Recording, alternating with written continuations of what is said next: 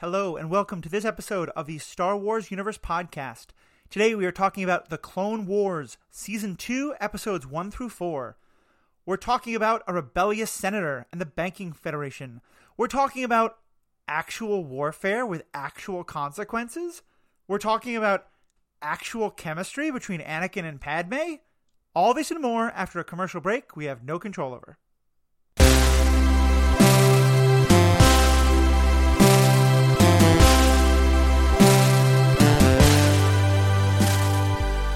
Back, everyone. I'm Matthew, your host. And as always, we're joined for a Clone Wars discussion by Riki and Sarah. How are you folks doing tonight? We're all right. Excited to be in season two. Yeah, I am. Um, just fine, and dandy. You- Is that your Cad Bane impression? Listen, sometimes it's good, sometimes it's bad. you know, you know, kind of like Cad Bane episode. So I'm with you there. Um, I had, I had remembered that the show gets a lot better as it goes on. I forgot that season one into season two. I mean, the end of season one was pretty good, but I forgot that season two hits the ground running so fast because these are really good. There, there's a couple of bad moments, but for the most part, these are some really good episodes, and I'm. It got me really jazzed up to be doing this again. Yeah, yeah. It gets abruptly better. Um, real fast. I am. Yeah, season season one was like fine.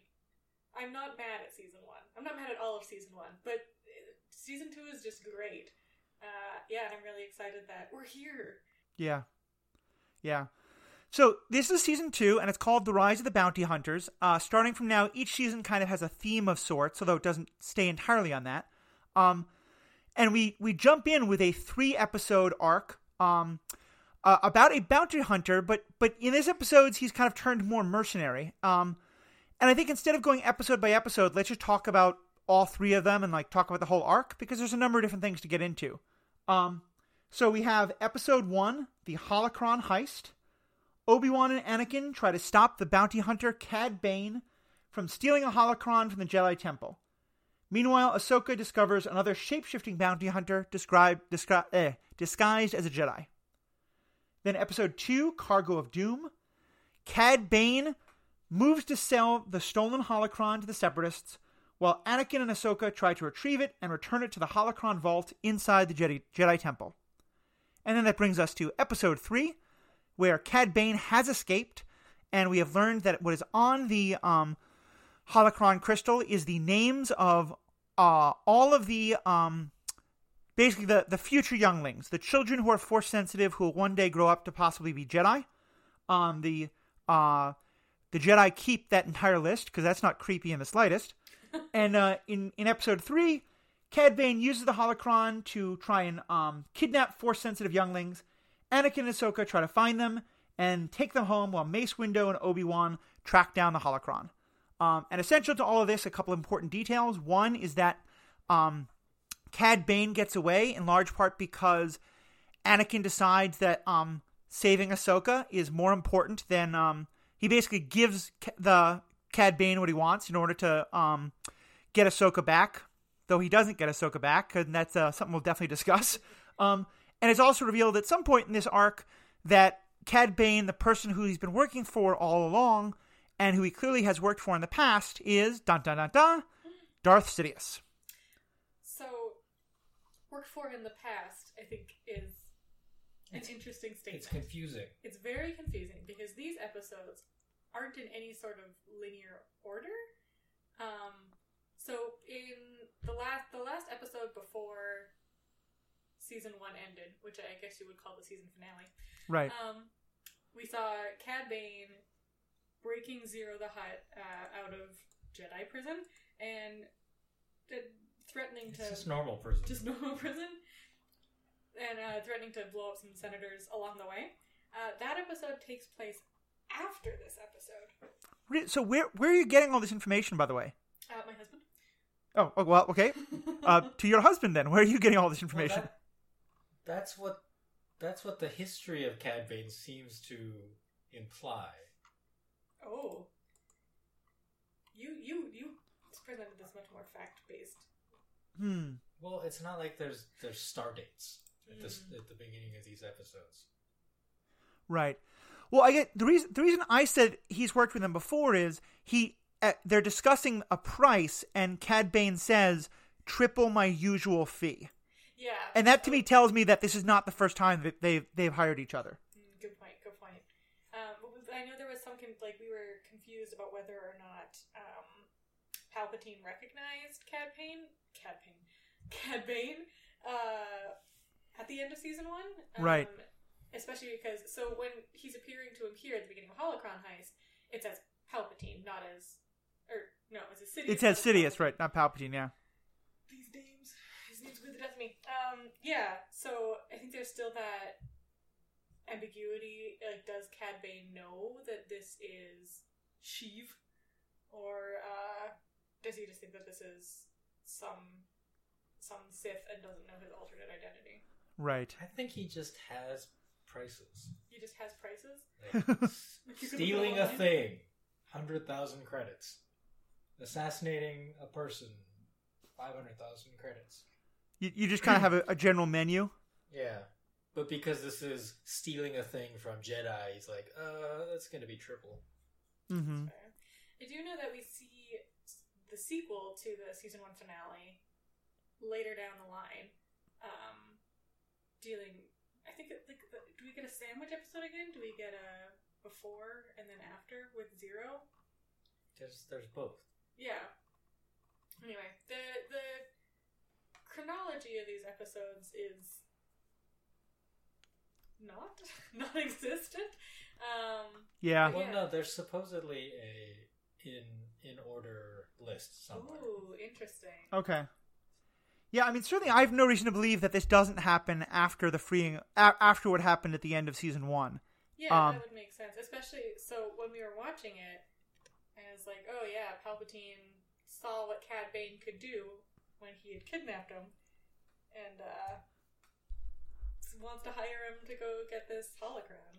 So all of this starts with um, there's a battle. I think on I forget. Uh, it's I, I want to say Fallujah, and clearly that's not right. That's a city in Iraq, but it's it's a planet that sounds like that. Like Fel- Felucia. Felucia? It's, it's it sounds very similar.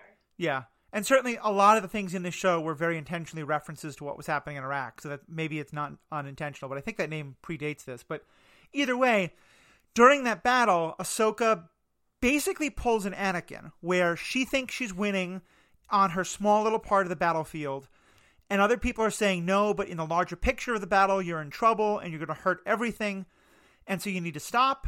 And she basically refuses an order directly, and they have to intervene and stop her. And in one of the pretty blatant acts of utter hypocrisy that Anakin will do many times on this particular subject, he basically gets mad at her for not um for not listening to orders and and she kind of does the equivalent of, you know, well, but I learned it by watching you.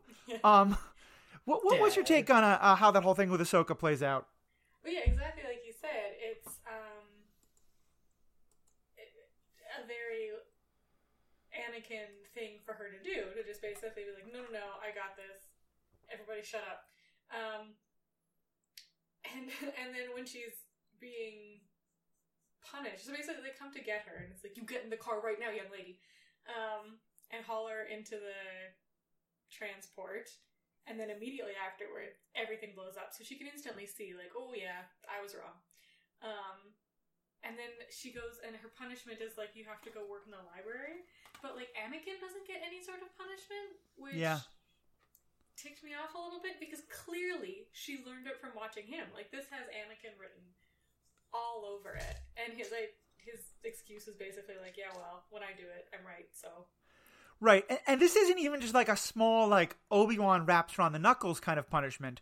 I mean, she's called before the full Jedi Council, um, which I think is interesting, especially because also, um, uh, it it it it, it sort of foreshadows a question that's going to come up again later of who's in charge of the war effort, and that it, that it is the Jedi who decide like what happens when a battle goes badly. Well, Um, yeah. so my take on this is, don't put children in charge of your battles. it's. Ender's Game. Yeah. So, Yeah, I'm I'm big on that one. I think that could apply to both uh, Anakin and Ahsoka.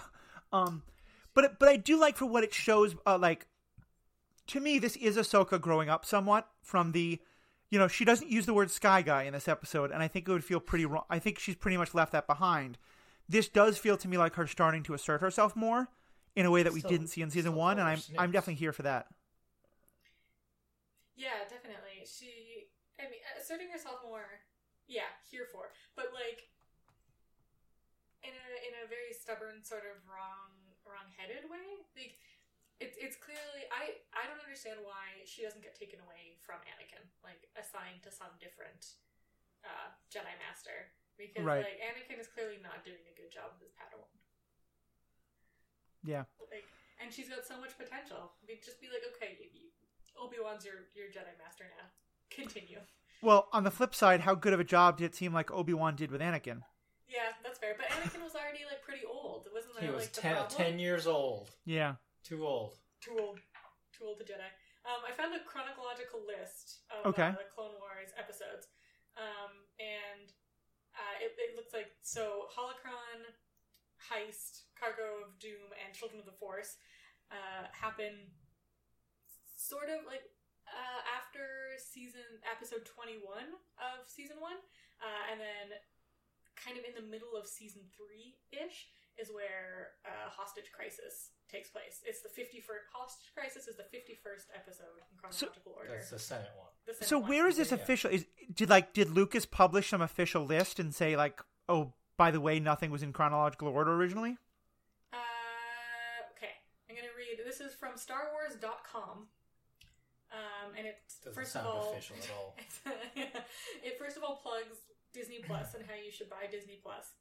Um, when it first debuted in 2008, Star Wars: The Clone Wars added new elements to the Star Wars galaxy like nothing else had come before it. Set between Star Wars: Attack of the Clones, which isn't entirely true, and Star Wars: Revenge of the Sith, the beloved animated series added new depth to classic characters like Obi Wan, Anakin, Darth Maul, Boba Fett. Blah blah blah blah blah. The series returns in February 2020 by Disney Plus. Disney Plus is great. Give Disney all your money. Below you will find the list of entire series episodes so far, listed in official sequential order. That's in bold. With links to our episode guides and links to stream each episode on Disney Plus by Disney Plus. Give Disney all your money. Um, so it, it Okay. seems to be an official chronology. Oh, sorry, this is the Clone Wars theatrical release. So yeah, there's a season two episode is the very first one, then Hidden Enemy from season one, and then a couple those. Oh yeah, then the two season three episodes that deal with the clones, which we were talking about being sandwiched uh, before ambush, Right. and then most of season one goes chron- chronologically after that until we get up to 20, 21, sorry. Then we stop. Then we go to Holocron Heist, which is what we're talking about right now. Uh, then we bounce around to a bit later in season two, then to uh, Senate Spy, which is what we're going to talk about in a, in a little bit here.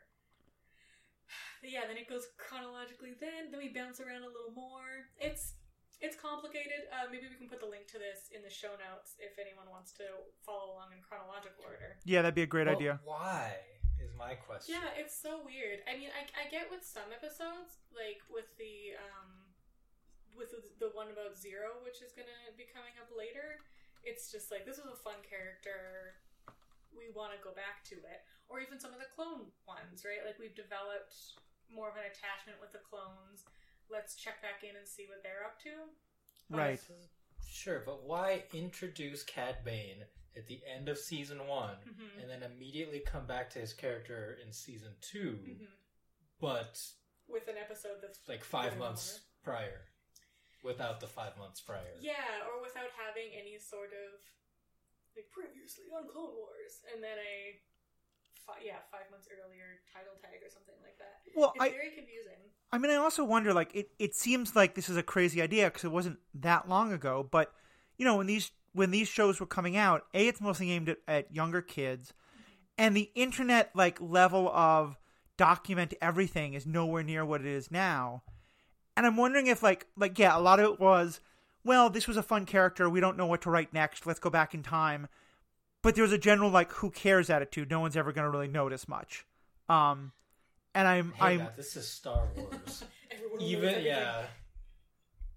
Everyone notices everything. Or even just the idea of like syndication, right? So I remember most of the cartoons when I was watching as a kid, I watched in syndication, and rarely did they air those in any sort of sequential order, like Yeah. Star Wars or Star Wars, Star Trek.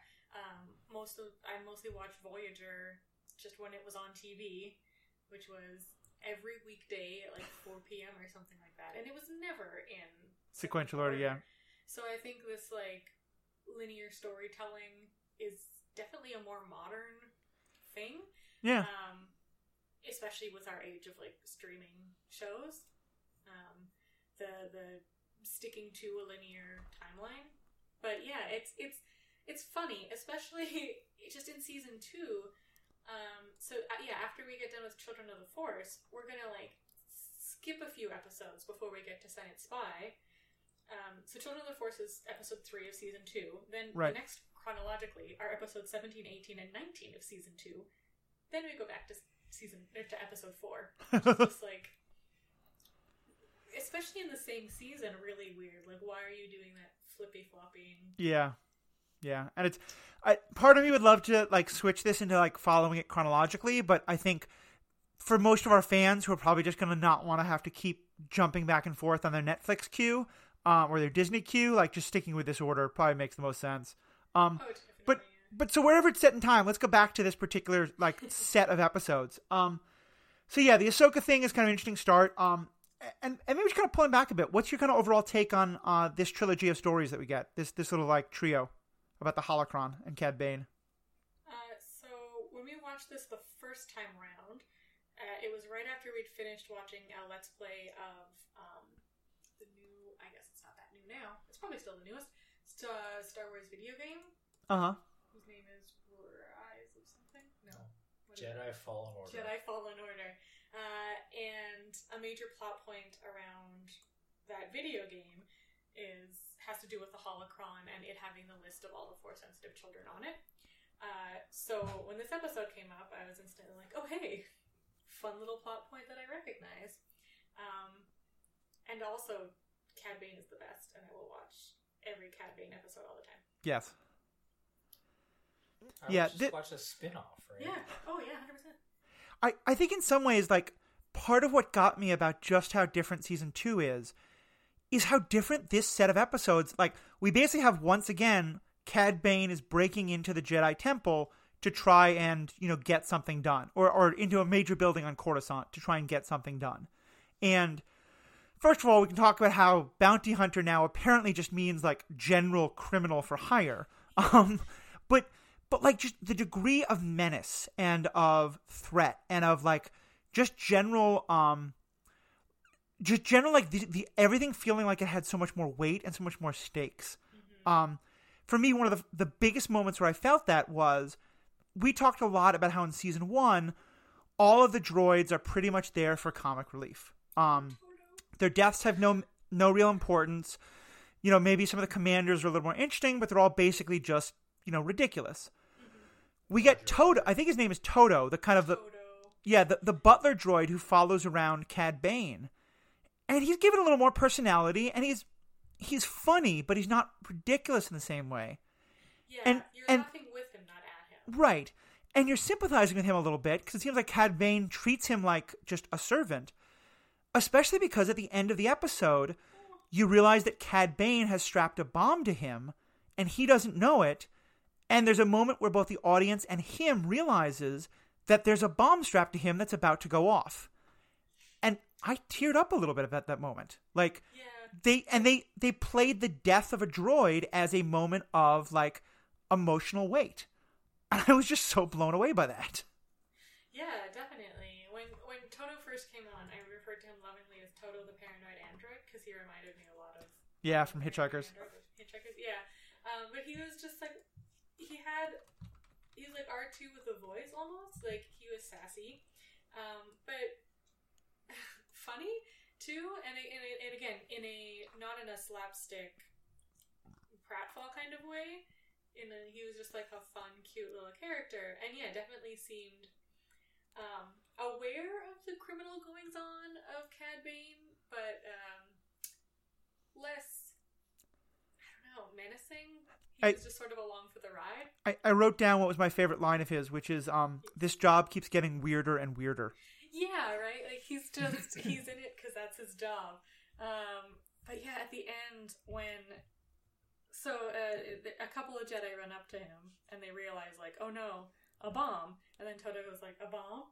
No, no, no, no, no, no, no, no, no, no. And we pan away, and then there's an explosion, and it's just like it gets you. It's like Yeah. similar to like I'm gonna go back to Avengers and like Peter Parker.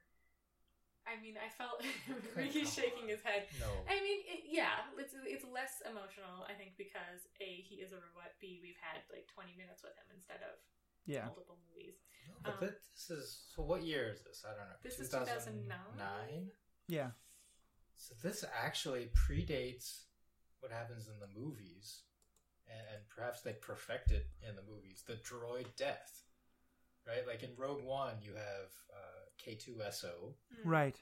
the security droid who has been reprogrammed, the Imperial security droid, and then um, Lando's droid in Solo, Yeah. whose name I, I blank on right now. But both of those droid deaths are very impactful in But- those Oh, yeah. Doesn't doesn't Lando's droid, whose name I'm also blanking on, uh, get It's like turned L into the? four maybe. She's like the Millennium Falcon, right? Yeah. Sure, But, still, but her death still holds a lot of meaning and weight. Yeah. Yeah. because he, he can't talk to her in the same way. Yeah. Perform other acts. I don't know. Question mark. No, she was Uh, always like, he loves me, but yeah. he's like, They, they were they had a strange relation. It's complicated. But Yeah. that so that's like th- this by over a decade, right? Or Yeah. close to a decade. Pre- predates that. hmm I think you also have like a cuteness factor with Todo, like and K2SO, and I'm gonna look up the droid's name because I'm I'm, Mhm. I'm I'm just gonna I'm gonna do L it. Um, But yeah, K2SO had some great lines. Like Yeah. um when she shoots the other droid that looks just like him, he's like, Did you know that was me? Did you know that wasn't me? Yes. Yeah, that's hilarious. You are being rescued. Please do not resist. Yeah, I, I think it's a good observation. Like this is, uh, I don't know if it's the first, but certainly it's one of. Um, I mean, even going back to um, like Return of the Jedi, where we saw a droid being tortured, and that had emotional weight. So it, it's not a completely new concept, but certainly in the uh, Clone Wars, it is.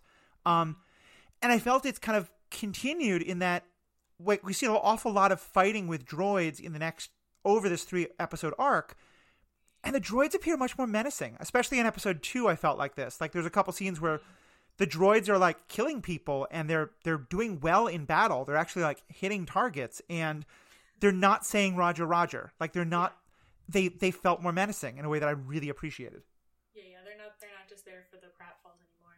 Uh, Yeah. there Well, I mean, still they're, they're still, so but it's not that's not their only. in the second one, right, where Cad Bane somehow is given command of a fleet of separatist ships. right Sure, yeah, don't question it. for monetary bounty- gain yeah a that bounty hunter. we're just gonna move on we're we're just gonna move on But but in that when when he's on the bridge, the droids are still incompetent.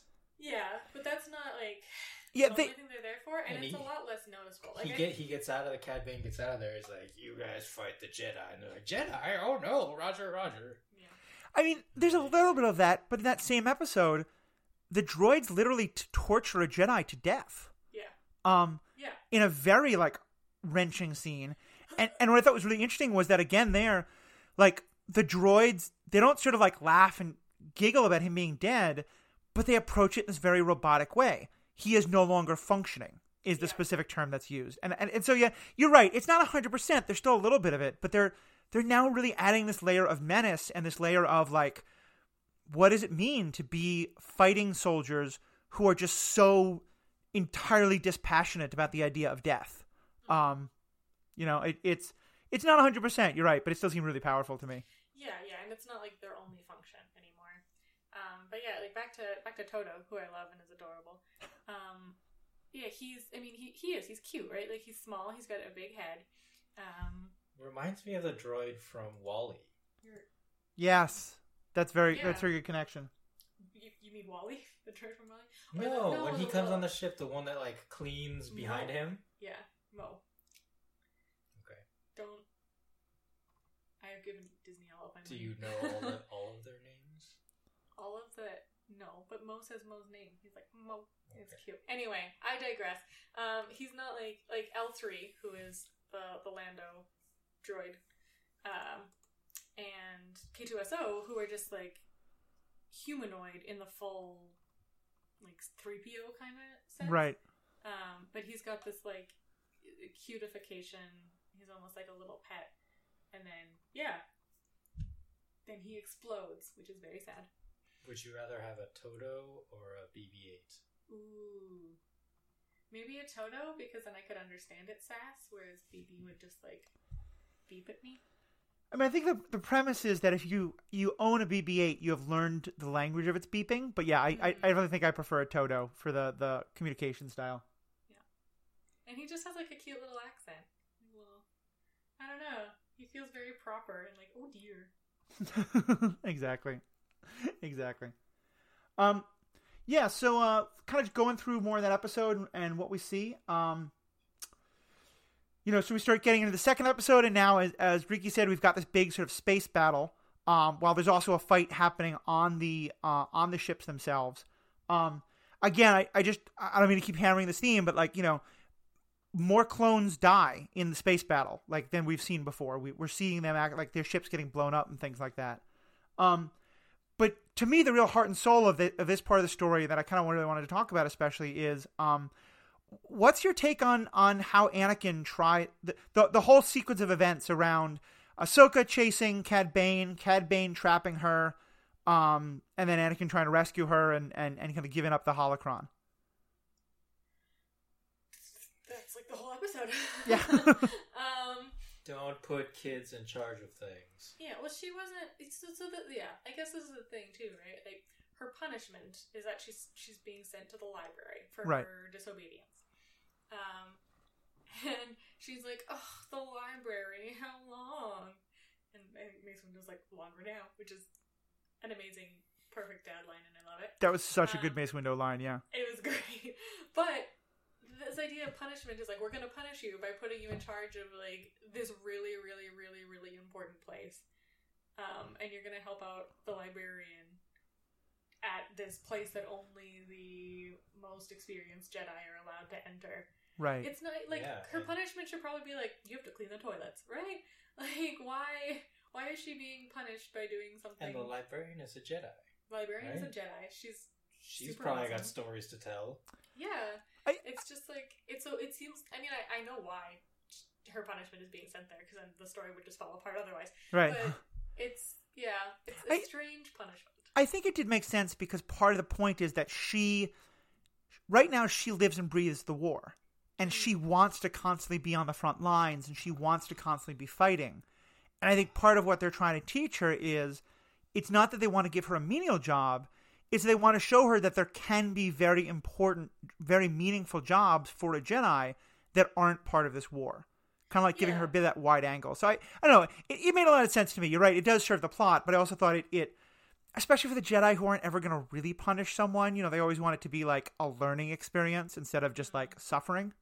Um, Yeah, that's fair. I guess. I just I think the the gravity of her just like directly disobeying an order, which could have gotten a whole bunch of clones killed, maybe deserved more of a punishment. But yeah. I'm not a Jedi. Well, as we found a Either couple way. times, like getting a whole bunch of clones killed is unfortunately nowhere near as you know morally relevant as we want it to be. Yeah, that's true. The, the shapeshifter, who ends up taking on the identity of Master Jocasta, the librarian, Right.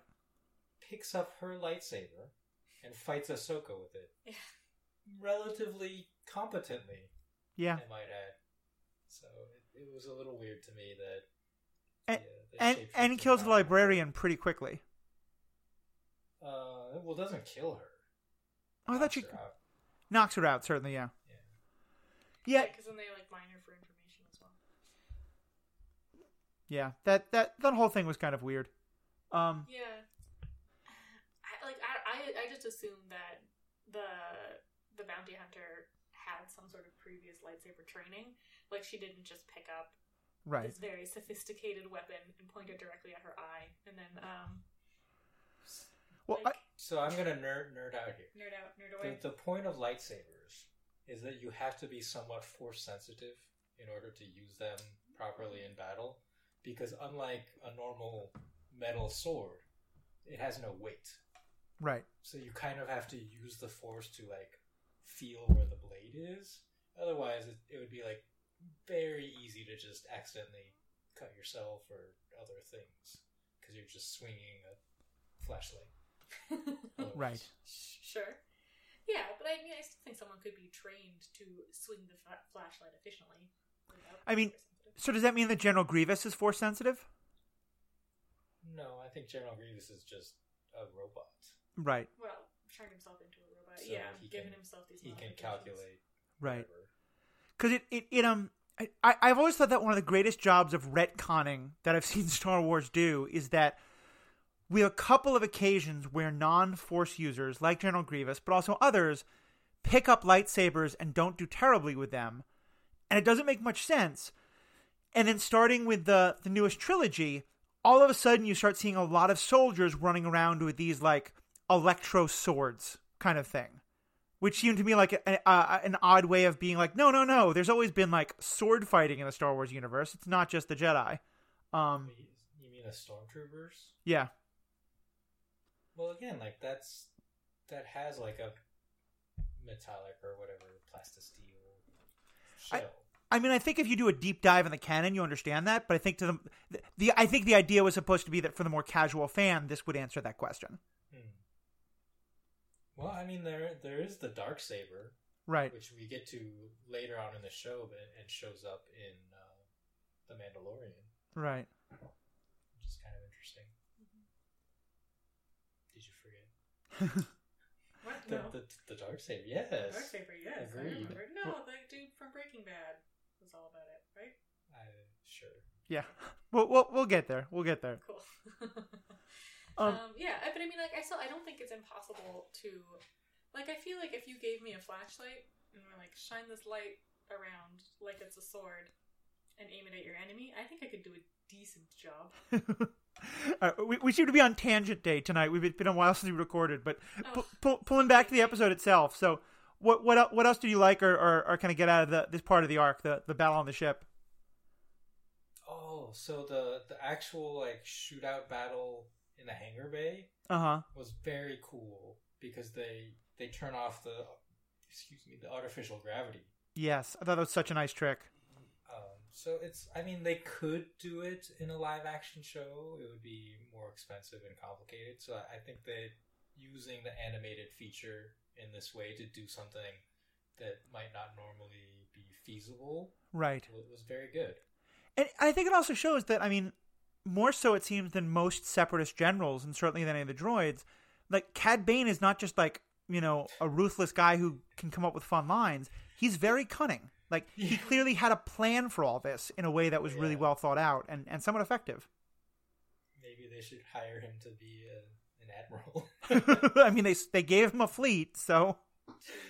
uh, So, kind of. so we get to what was I think kind of like the heart and soul of this episode. You know, first of all, Ahsoka, um, uh, Ahsoka tries to trace chase Cad Bane down on her own, and Anakin says, "No, wait, we'll take him together," which I, I think is very much supposed to be a clear reference to Obi Wan saying that to Anakin at the end of the uh, Attack of the Clones. Oh, definitely. Um, because she and again, it's they're being a little heavy handed with it, but it's her making the exact same mistakes he made. Um, and then we get to um, you know, she uh, Cad Bane overwhelms her.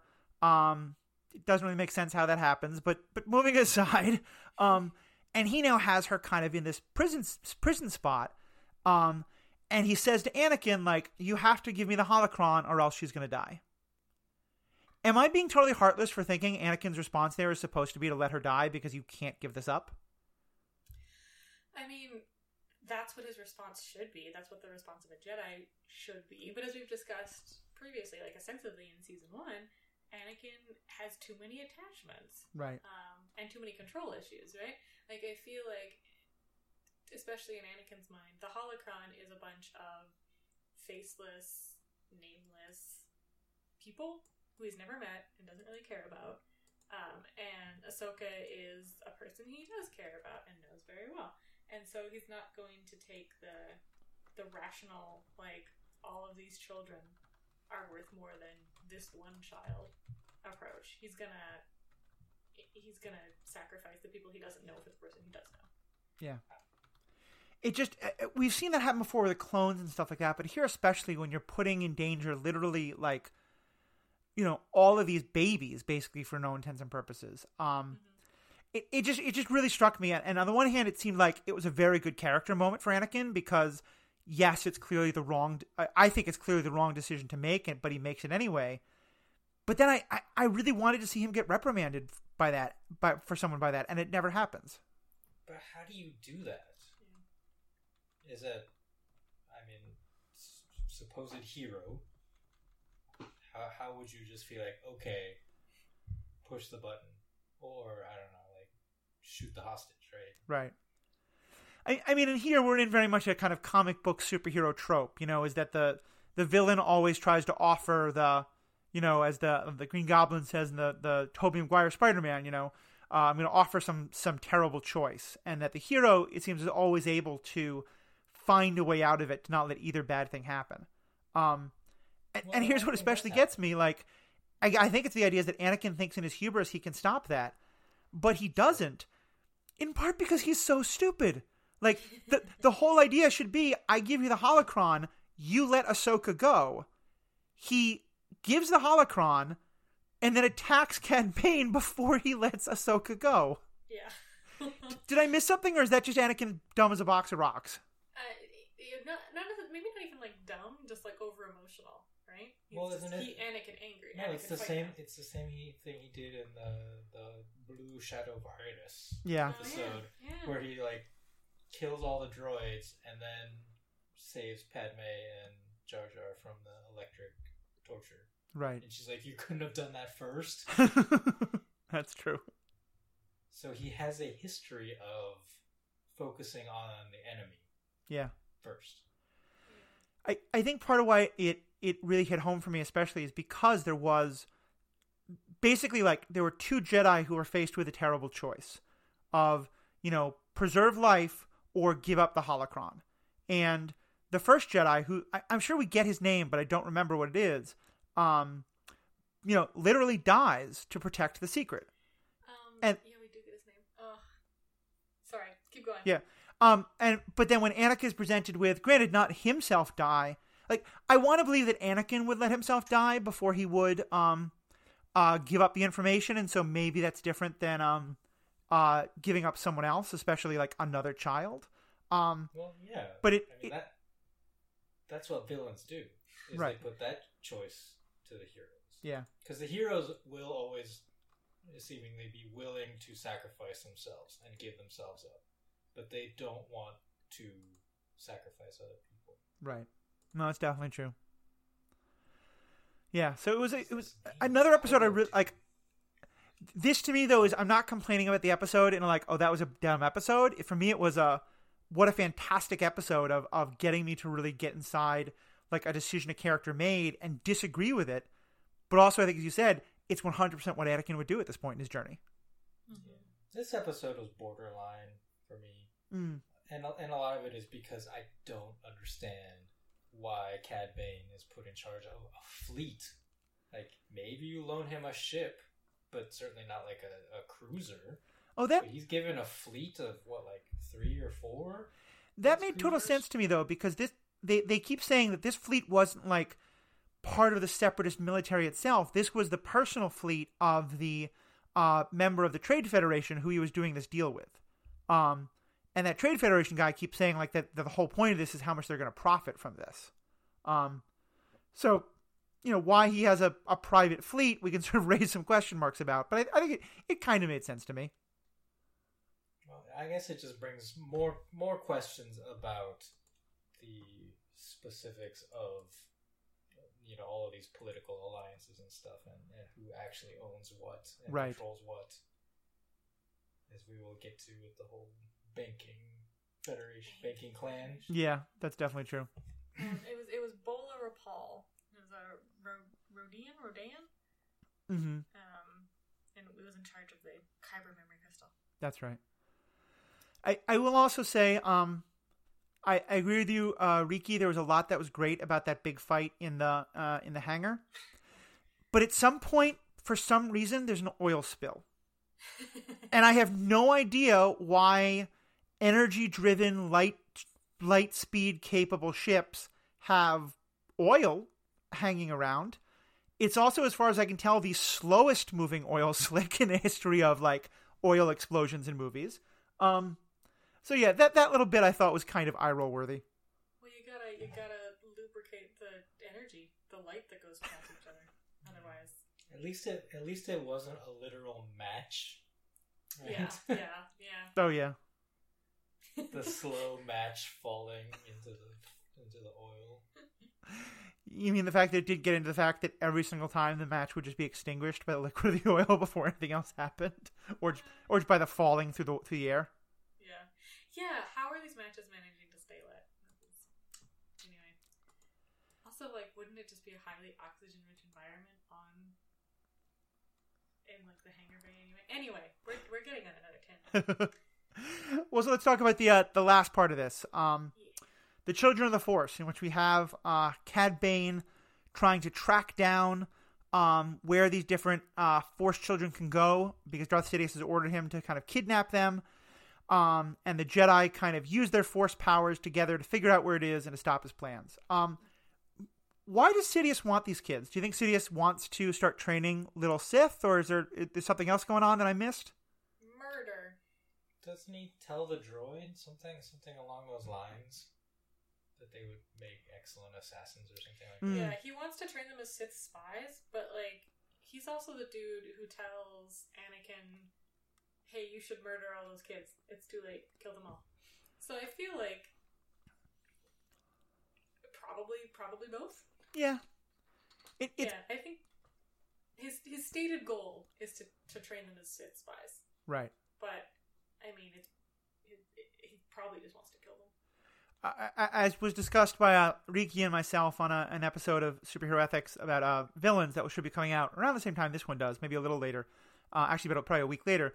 Um, Palpatine is pretty much the king of the mustache twirlers in terms of villains who have like rational logic behind their plans. so, um, um, And just like a mustache twirler, his secret hideout where he's holding these babies or these these toddlers is Mustafar, yeah, which we find find out later in Revenge of the Sith is like his, his secret hideout. Yeah. But, but this one like falls into lava, so he has multiple bases on this planet. And I don't know. I mean, Stop having all of your hideouts on Mustafar. you got, Chief. your, you got to put your evil layer at the center of the volcano, otherwise it's Oh, not cool enough. right. Okay, well, well, Riki especially. w- We talked about this season being a lot good, and so far we've not. It, it seems you've been pretty down. I think. What, what did you like about this arc? Uh, this this episode was actually probably even worse. I don't know. So I like Cad Bane Yeah. a lot, Uh huh. And I will I will have to keep working on my Cad Cad Bane voice. He he did a really good impression last night. It was great. But, Okay. Well, we'll we'll we'll have more episodes to discuss him to be sure. But we get we get good Obi Wan sass in this one. Obi Wan sasses Mace Windu Yes. yeah. when they So when good. they like fall into Cad Bane's trap on his asteroid hideout. I I, And he I, I gives him like a oh you you fell into his trap. I- I will also say not only do we get uh uh him being sassy, but all throughout these four episodes, the Admiral is getting super sassy at Anakin, which I'm really Oh, here for. yeah. Yeah, Yularen is like He's not putting pissed. up with Anakin shit anymore. He's pissed. Yeah, he, as he should be. Yeah. Well, because What, what I- does he say to him? Like your usual success rate or something like that. Yeah. I It- see. it's interesting. I'm, I'm reading a book right now about um, Grand Moff Tarkin, um, who uh, um, uh, Wilhuff. say again. Wilhuff. Yeah, Her first name? I believe so. Yeah, and um, in the um, we do he does appear later in the Clone Wars TV show because he is at this point he is part of the Republic military. Um, and one of the things that the book really goes into is the idea that um, and granted this is through Tarkin's eyes, and you can question how much of a reliable narrator he is, but on this I think he is. But basically talks about how much the people in the the traditional military, the Republic Navy, really resent the Jedi because the Jedi have these superpowers and are doing crazy things that most of the time get people in the Navy and clones killed. and the, they want to fight a more traditional, like you know, have an actual order of command, and you know, like have it known who gives orders to who, and have some sense of like what the battle plan is. And the Jedi's keep screwing that up. Um, so I like seeing Yularen kind of representing that. Like it, it, it's not just Anakin, but that I think he really there there there's this tension growing between the Jedi and the traditional military. I just I just want to say that when you said Tarkin, I thought you meant Mon Mothma, and I got confused. Oh, okay. Um, the end.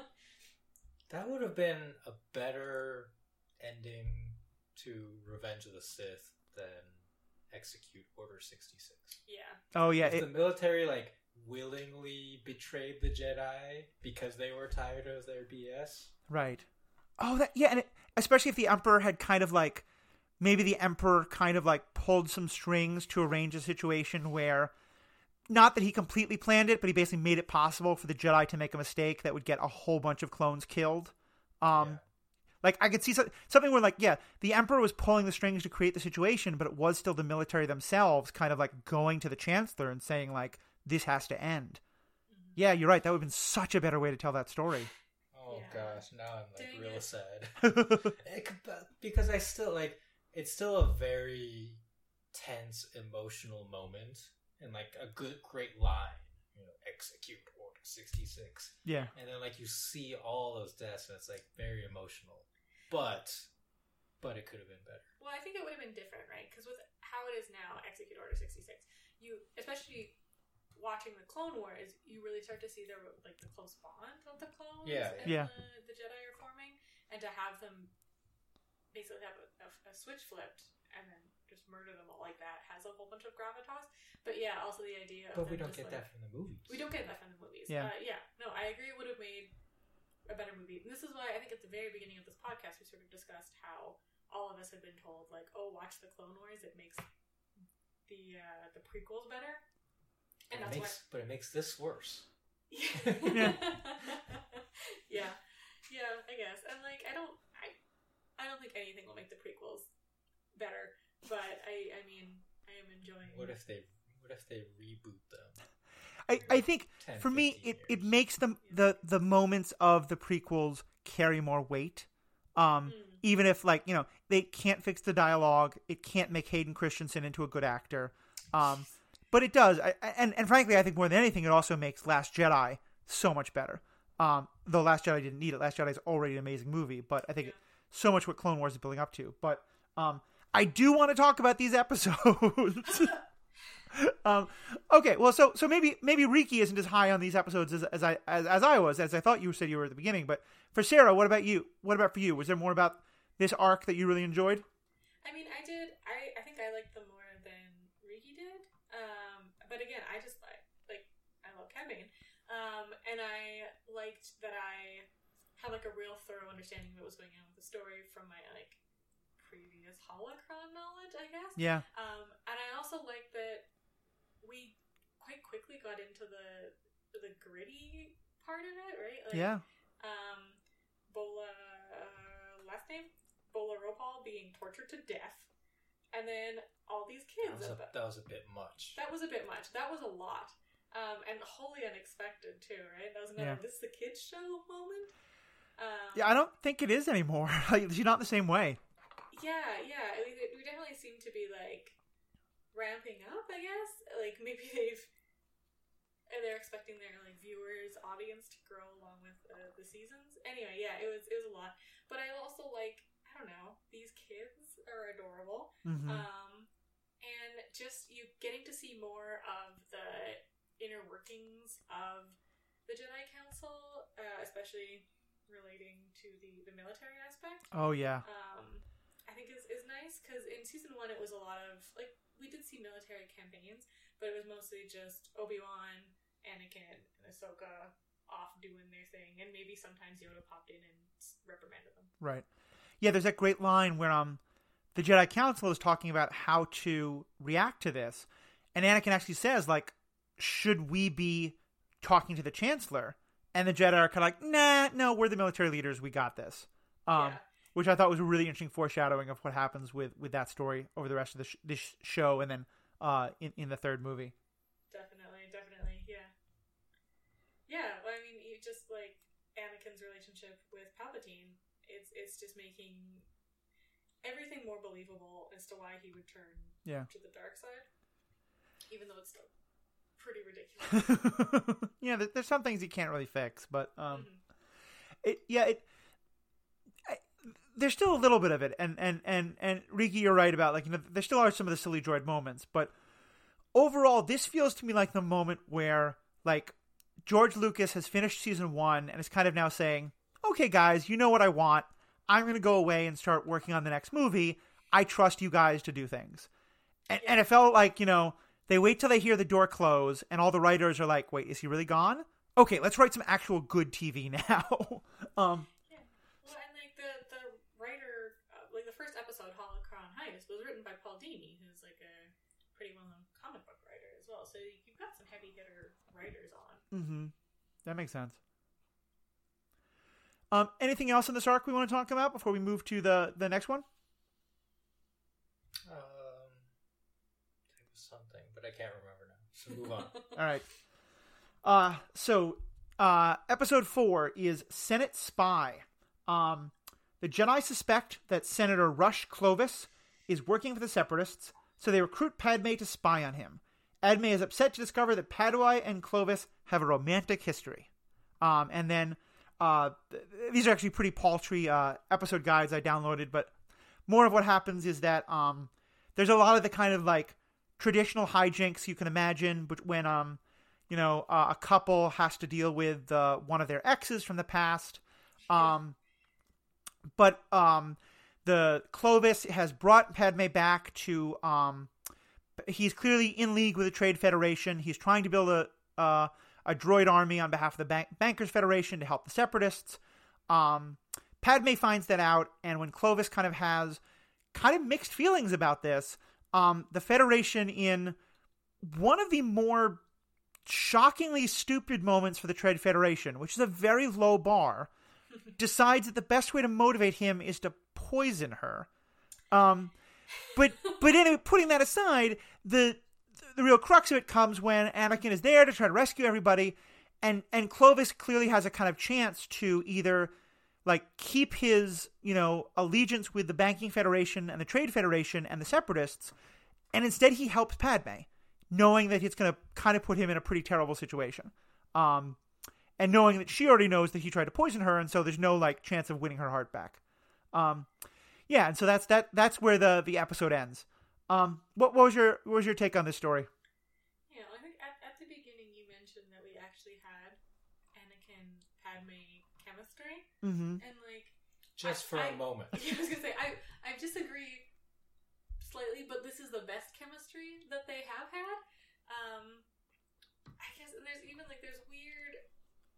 It's just it's it's it's weird. Yeah. There's, there's one point where he's like, "Ah, yes, I brought home this dinner," and she's like, "Ah, "You called it home." Yeah. um, and it's like again having to remind the audience uh, like every second, like, "Hello, we are married. We Yeah. are secret married." I, I, I Yes. the, the chemistry moment was pretty small. I think what was even more though for me was that when they then started to bicker, Mhm. they felt to me very believable as that they were bickering as a married couple. You know, his his jealousy felt much more like married couple jealousy than stupid puppy love, you know, high school crush jealousy. Um, yeah. and and the way they kind of responded to each other, it, it just worked for me more. Mm. Yeah, I wouldn't. I maybe wouldn't say like married couple jealousy, but like definitely a like because it's it's like oh you you dated him what why are you gonna go see your ex um and then there's also like is Anakin just really good at reverse psychology or is he genuinely forbidding Padme from going on this mission like uh, so what Yoda try Yoda asks Padme if like he she'd be willing to spy on Clovis, and she's just like, "No, I'm good, thanks." Um, and then Yoda asks Anakin like, "Hey, would you ask the senator?" Um, and Anakin's like, "What? Well, I know, I don't know, I don't know her. Yeah, I guess I, I can ask. Yeah. it's fine." And then Obi Wan makes a face, and it's great. Um, and Obi Wan knows. Oh, Yeah, I think of course everyone everyone knows. Um, but yeah, then he then uh, Anakin mentions to Padme they think he's a, a spy, and that's why they want her to spy on him. Uh, and she's like, "Well, if Yoda would have told me that, I definitely would have done it. I'm Yeah. definitely gonna do it." Why? Why didn't Yoda mention this? Right? What? What other reason would Yoda have to spy on Senator Clovis? Yeah, it's like, hey, We just want you to spy on his banking records because he's in the banking clan, and we We- want money. we want to know what where he goes to get his haircut. Money It's we really want. Cool. Look, look, Um, even though Yoda speaks weird, he has a very good sense of dramatic tension, okay? He knows how to build a story. Like it was genuinely surprising that Padme didn't know the reason. yeah. Yeah. And then like she's like, "Oh well, yeah, I'll definitely do it." And Anakin's like, "You definitely will not. This is dangerous. And also, you used to smooch him. In no way." Um. Uh, this is all like. th- Oh, I wish I had thought of this earlier because this is just like the Reddit, um, the subreddit relationship. relationship This is like my like male twenty secret wife, female like twenty three, like you know, Yeah. wants to go see her ex boyfriend. I, I mean, when I said that it felt like married couple jealousy that I could believe, what I meant was like, this is a standard trope of bad television married couple. And it reaches that level. Like, I'm not, I don't, I know actual some married couples have gone through this. I've done counseling for some of them. And I always think it's ridiculous and toxic and awful. But it, but yeah. Um, but in terms of reverse psychology, I, I don't think I can possibly give um Anakin that much credit. Like, I just Oh, yeah. don't, I don't think, like hundred percent. I think like like Ricky, I was saying, I, it worked, but I don't think that's what he was intending to do at all. I think he was genuinely trying to forbid her yeah. from doing this because like you are my property and I am in control of you. Do you want to? Do you want me to prove how much I love you? Here's my lightsaber. Take it. Take it because I love you. But that happens after. That happens after. It I- does. Oh, my mind is blown. I, I will say it um I was hit really hard with and I think I get this a couple of times over the, the show and I think it's intentional but the way she stands up to him and the way she just is like you are not forbidding me. I've no idea what you're talking about. That's not happening. She really reminds me of Leia. Um and I, I, I think that that's somewhat intentional showing that they both have this very same like it's not just a stubborn streak but it's a like utter refusal to back down especially when someone like tries to say like you know the well little lady i want to protect you kind of nonsense Yeah, yeah. That's really interesting. I, I, didn't, I didn't think about that connection, but definitely, yeah, we can start sort of see where Leia gets it from. mm-hmm. No. No, Well, I just mean like she never knew it's her. Like a, there's, I mean, that, I guess this is the whole nature v nurture Yeah. argument. yeah Don't get me started about that. Okay. I, I- know a thing. I, I did also though think um I, I still think this is more adult than season one but after we've had a couple of episodes and including some of the ones coming up in future episodes where the violence is pretty stark and is a lot more adult than we've seen the approach to the romantic history here is so chaste in how it's presented like the the episode guide says romance that's never said in the show he says like well i just. I'm hoping we can be friend it, it's implied you're right but it's so like they imply it in the most g-rated way possible which i thought was really funny Yeah, and it is But like, Clo- Clovis is very skeezy. yeah, he's gross. And like Anakin gets all upset because like Clovis kissed her on both cheeks. Um, which yeah, I, I guess is very chaste. But I mean, there does seem to be a lot of implication, right? Mhm. That like their friendship, wink, wink, nod, nod, is is gonna be a bedroom friendship. right Well, yeah, like she she says that she chose to break it off, right? To continue con- to continue being Yeah. colleagues. And he was not happy about that. right Yeah. That means sex. Yeah.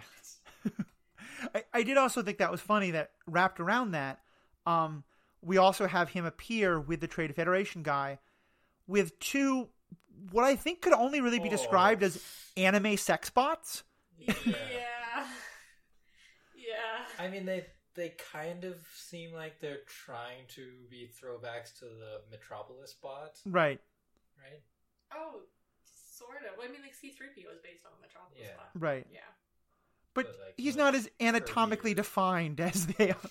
Also, neither is the Metropolis spot. Yeah. I just want to like point that out. No, the, the, Um, the, these robots are definitely wearing Madonna 1980s bras of the, the, the torpedo, whatever variety you call it. Yeah, yeah, they definitely like they remind me more of like the sex bots from Austin Powers. Yeah. than The fembots. Fembots. There you go. sorry. My bad. Yeah, that that was like super weird. Um Yeah, what what I actually wrote in my notes is we can't have Clovis. We can't admit that Clovis and Amidala dated, but we can have droids with anime dimensions. Uh, yeah. Seems good. Yeah. I, I, I don't know. It is it's a strange plot point to have in in a ostensibly kids show, like the more I think of it, right? Like this this secret marital jealousy over ex boyfriends. yeah. I don't know. Well, and just the way, especially the way the robots are drawn, it kind of reminds me. Um, Riki, I think it was you who mentioned that for a cartoon we had fairly, um, uh, not necessarily explicit, but fairly graphic, um, poster like nudie posters on the walls of the the canteen for the dro- uh, the clones. Was that you who brought that up last season? Yeah, I mean, it's. I don't know if it was explicit. It was just. Racy. Yeah. There yeah, definitely like throwback posters to the like pinup bombshell girls. Right. which was like a s- yeah a very like ah these military men have these sexy ladies on pinup posters in their rooms. Mm-hmm. Yeah. It's just weird because it, it seems like such a 20th century Earth thing. and then, if- especially for clones, then to have it, like it, it bring, brought up all these questions of clones, right? yeah, So, clones have sexual desires. Yeah. yeah. Yeah, yeah, That's a yeah, thing. yeah. But the, the the the sex robots are definitely strange. Yeah. Like we talked earlier about L three. L 3s relationship with Lando, but yeah, like what are, why, what are these droids for? And also, gross. Yeah, I, I will say that secretly assassination. I, I, I like that we're starting to get more of an insight into the inner workings of the separatist confederation you know and that there's different people who have sort of different allegiances and different motivations and we we get a lot more of that over the course of this season but i think i liked how that was starting to be set up in this episode Hmm. Yeah, I'm glad that we're seeing more into it, but like Riki point, pointed out, the more you, you seem to see about the separatist and sorry, the Trade Federation's inner workings, the less it seems to make sense. Because it's okay. So Clovis and who's the who's the Neimoidian in this episode? Is it Lott Dod still? I think it is. So they are still Republic senators Yeah, what dog? secretly working, then secretly working with the Separatist Alliance. right Yeah, trying to like they're trying to muster up money to start a new droid factory. Yes, Yeah. Okay. on on Geonosis, where the dro- previous droid factory was, and they blew it up in the, the second movie. And so then we find this out. Uh, like, are there future episodes where Lott Dod is still a senator? I can't remember. But like, Well, kick they're this guy out of the Senate already. Well, uh, yeah, and we'll get to it later. But there's some interesting Senate plus banking. yeah and and there's a little bit of a precedent for that. I mean, there were um, the uh, in the American Civil War, there were states like along the border that were, for all intents and Mm. purposes, working for the Confederacy. But because Lincoln really did not want, like, he wanted to keep those states in, and so they kept having Okay. senators like in Washington D.C. and they and they got to be part of the government, even though like it was pretty much known that they they were doing a lot to help. um, okay. Yeah, that's that's a that's an interesting point. I'm not very familiar with the American Civil War. I'm just reading now the Yeah. episode guide. See if I can. find. Uh, Lot Dud. Lott Dod, yeah. Yeah. Yeah, yeah. He and then like uh, I, I like that you brought up his genius poisoning tactic as well. Oh my God. Like what? What? Why? And also what? Like so they they find out that Oh, yeah. like Those- Padme and Clovis are like becoming close friends, uh, and that maybe Pod Padme's there to like spy on them. And they're like, okay, we're gonna get we're gonna get Clovis to go along with the spy, poisoning the girl he likes. Yeah. right. Good. Good plan, Pope. Pope Dod. Well, yeah. and also up till now, we've always seen that the Trade Federation has this like basically just like huge desire to to kill Padme at all costs. Is the idea supposed to be that it's just that one Neimoidian who like she she defeated uh, at the Battle of Naboo, and not right. all Trade Federation types? Yeah, I don't. I Right, don't that makes know. that weird. This weirder because they've they've referenced the the first movie Mm. where he's kind of like, "Sorry, we invaded your planet. Yeah. Hope we can still be friends."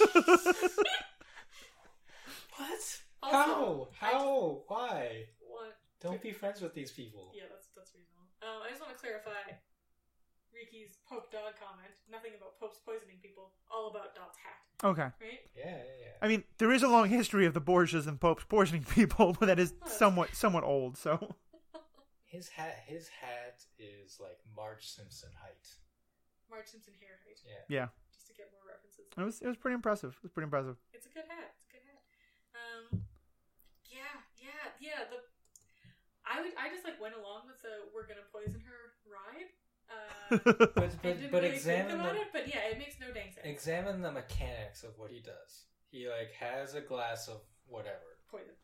No, no, no. It's like actual Oh yeah, Drink. Yeah. because he's like, let's toast to our renewed friendship or whatever. Mhm. Sorry for invading your planet. Whoops. he drinks from the chalice, hmm then he like wipes the poison on the lip and gives her the same thing. So is this a ritual or she's just like, oh yeah, I'll, I'll drink from He's that? like wiping off his cooties, yeah, Yeah, secretly wiping on his right. Like normally, if you're gonna if you're gonna toast to your renewed friendship, you everyone would have their own glass. well, and part of why So I this thought just makes this weirder. the whole thing was weird. Like, and at at first I kind of gave Padme some credit here.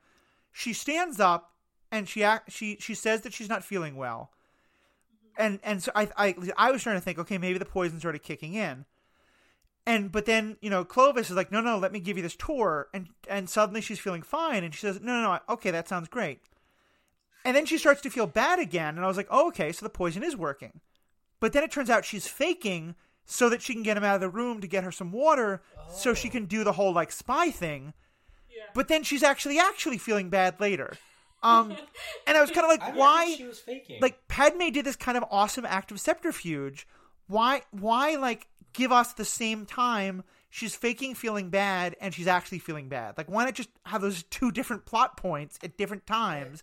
I thought she was just actually feeling bad, but yeah. it was conveniently lining up. I think because she talks about like having a headache, and I think like yeah, she actually had a headache, but was also just like, uh, Clovis, go get me some water, and then like finds out that his computer password is like I heart or something like that. I mean, it, it, it seemed to me like, and again, I, I wasn't like doing a frame by frame analysis, but but certainly it seemed like she doubles over as though she's upset and and in pain. He goes out of the room, and immediately she like straightens back up and smiles, like everything's taken care of now, and then goes back to kind of what she was doing. So I, I thought she was, but maybe you're right. Like she'd already kind of set up, she's not feeling good, and she was like, well, I'll kind of dial that up a little bit to to get something out of him, and then it gets dialed up as well. I Yeah, I don't know.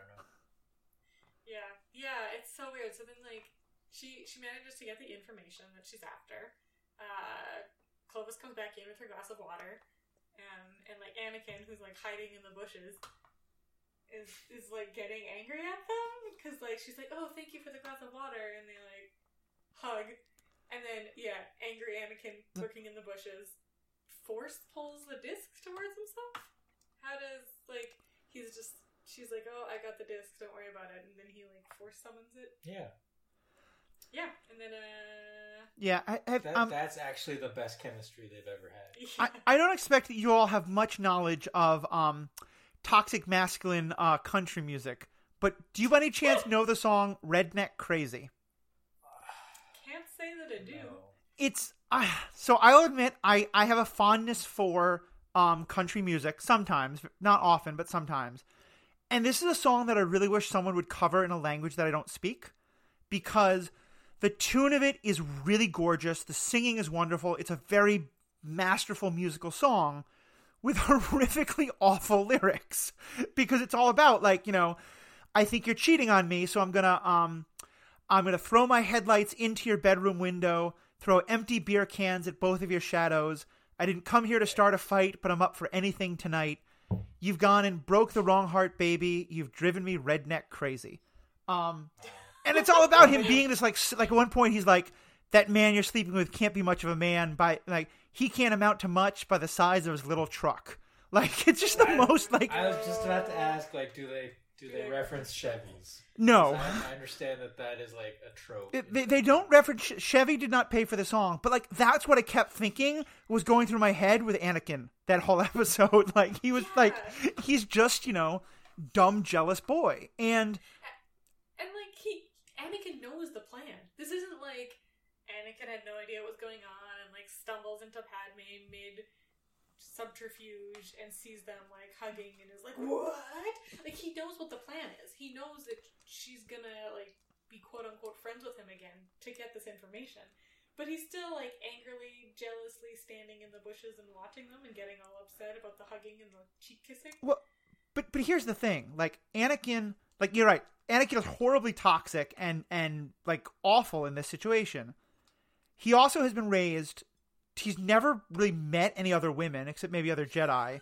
He's had no exposure to like healthy relationship dynamics, and his primary motivating fear, his motivating fact in life, is fear that the people he loves are going to be taken away from him. I I find Anakin's behavior in this utterly detestable, but also completely believable. Mm. Like, Yeah, yeah, that's fair. It's just, and, and that I don't mean he's sympathetic. It's not to justify it in any way, but it's also like, no. yeah, that kind of is what Anakin would do in this situation. Yeah, yeah. So then Ana- Anakin has the disc, which is what the plan is, uh, and then Padme has been poisoned uh, and is very, very sick because of it.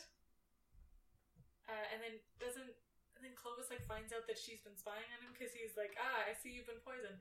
Let me go find my secret disc of information. Yeah, but it's been taken, so it must have It's been, by you. taken, Where is it? Clearly, you have done it. Uh, in exchange for the antidote, you give me the disc back, please and thank you. Right. Which is just like, A Series of bad decisions. yeah, super weird. So then, like, they're like, okay, fine. And, oh, oh yeah, no, no, no. They realize, like, you can't tell, you can't go. Dod can't find out that the disc is missing because then he'll be mad at me. Right. Don't And he- tell him that. He was mad. And yeah, and he was mad. And like, I don't, I don't. It this the end of this episode is strange. Like we end we end up finding out that yes, Clovis has been spying, and we figure out the uh, Banking Federation's plans, which is vital. But it seems just like, yeah, like the oh no, I'm not feeling good. Oh wait, no, I'm actually not feeling good Yeah. poisoning thing. And then, like, okay, you give me the disc back that I just found out is Mm. missing because I thought I'd go check while you're being poisoned. You know what I would would not have done is leave Clovis behind. Yeah. Yeah. Right? Like it, it leads to this kind of chuckle-worthy moment where they take off, and Clovis is like, "No, wait!" And then he turns around, and Lott Dod is there. He's like, "Clovis, we have to talk." Yeah. yeah. And and it's like you're in big trouble now. But clearly, like he had somewhat enough of a change of heart Yeah. that I think you they should have taken him with them and see if he would turn uh, state's evidence. I don't. Isn't his change of heart motivated by, like, so he, he loves Padme? Mm-hmm. Yeah. Well, I, I think it's two things. I think it's that he he 100% loves Padme and he wants to save her, but also I think therefore like his opinion of the Trade Federation really changes when they're like, "Oh yeah, let's have a good business deal." And by the way, we're going to poison the love of your life to try and like make sure you negotiate well with us. Like that's mm. generally not like how to make friends and influence people. Right. and, and also by saving her, and he has contributed to the theft of this information already. Yeah. Right? So he's in trouble with Lott Dod. Yeah. He needs to get out of there for his own good. Yeah. Like I don't think he's talking his way out of that. True. Yeah. It's just like I, I don't I don't feel like his coming around was based on like a ah I see what the banking federation is doing is morally wrong, but more like I like this girl, she's pretty. No, no, sure. Like his motivations, like I agree with you. I I mean that's but that from a you know Dumbledore big worked for Snape. Dumbledore worked with Snape when Snape came around for the exact same reason. Yeah, Snape didn't come around. Yeah. Snape is still very shitty. Um, Yeah. But but from the big picture, you take him with you and you cut some kind of deal yeah. where you're like, we'll give you immunity from these crimes if you tell us what's going on. But don't they have the disc? Like, don't they don't need they don't need it? He he, he still knows more. That's fair. All right. He knows more, and there's also just like, I don't know, leaving the guy literally to die because you don't like him, like, Yeah, probably does not It's seem very. Like, I get that. To me, what would have made sense is if Anakin says that, and Padme is like, "What are you talking about? Of course, we're taking him with you, with us." Yeah. Yeah. Yeah, but like Anakin leaving him to die because he doesn't like him. the the sum like- the summary of this episode says at the end says, however, Anakin purposely leaves Clovis on the planet, who is forced to quote unquote talk with Todd. so like totally implying that he's dead. Yeah. Yeah, yeah, right. Like I fully believe that Anakin doesn't want this guy, Yeah. right? Like he he both hugged and kissed Padme on the cheeks. I- he has to die. I mean, one of the things that I'm really starting to like about this show um, is that I, I feel like we're getting this picture of Anakin is a terrible, terrible Jedi. Like that's clear. But he both like on the one hand he has all of these huge problems because he's not a good Jedi, like all the terrible decisions he makes because of his attachments. But also he's a much better general than any of the other Jedi because he's a bad Jedi. Mm. You know, and so I'm kind of seeing this interesting like I, I feel like it's it's telling the story again better than the movies of why does Anakin get away with so much? And it's because like he probably drives everyone crazy, but he's really good at the things they're supposed to be doing because he's not held back by all the Jedi rules. Yeah, and it's I mean it kind of goes back to the very first episode, Holocron Heist, right, where they're reprimanding Ahsoka, and she's like, "What? I'm just doing what Anakin does," and he's like, "Yeah, but when I do it, I'm right." Like, usually when he does it, he's right. When he's like blatantly disobeying orders, it's because he can see the bigger picture or like the more strategic option. Because yeah, like what you're saying, he's not bound by Jedi bureaucracy, I guess. Mm-hmm. Um, but and, and he's seeing outs based on his emotional attachments and how he wants the outcome of a thing to be based on. I guess like manipulating people to an extent, manipulating relationships. Yeah. Which I think also, yeah, you're right, makes him a terrible Jedi, but also he's very clearly like a really, really strong Force user, and it makes him a good Darth Vader. I mean, certainly it seems like maybe one of the reasons why the Jedi make sure their people don't have romantic attachments is we have so like stunted your emotional growth that you're not going to be in any possible capacity to have an actual relationship with another human being like that. Hey now. We'll, we'll get to Obi Wan. Oh, okay, yeah, that that Obi Wan and Satine. hey hey no spoilers no spoilers for those who are still recently on. Sorry. Um, so anything else on these episodes you want to talk about before we wrap up? Uh, I think I think we're good. I think I'm good. I feel good. Moving on. Yep.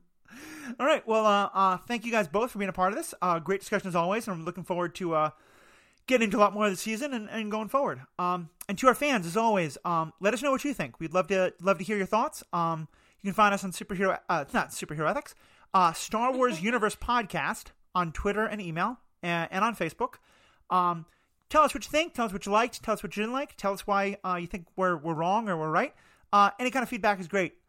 Also, uh, we're really trying to, you know, make sure more people are listening to these episodes and getting the word out. And so, if you are a loyal fan, we would really love it if you could take a moment to either, you know, put up a tweet about um, our episode, you know, link to our page and, and kind of tell your friends about it, or leave us a review on uh, Apple or, or one of the other um, podcast sites. You know, just something to kind of let people know that uh, why you listen, why you enjoy this. It'd be a great help to us and help to get more more voices, uh, grow our audience, and uh, get more of a, a rounded conversation going on, which we'd really love to have. So, um, as always, thank you guys all for listening, and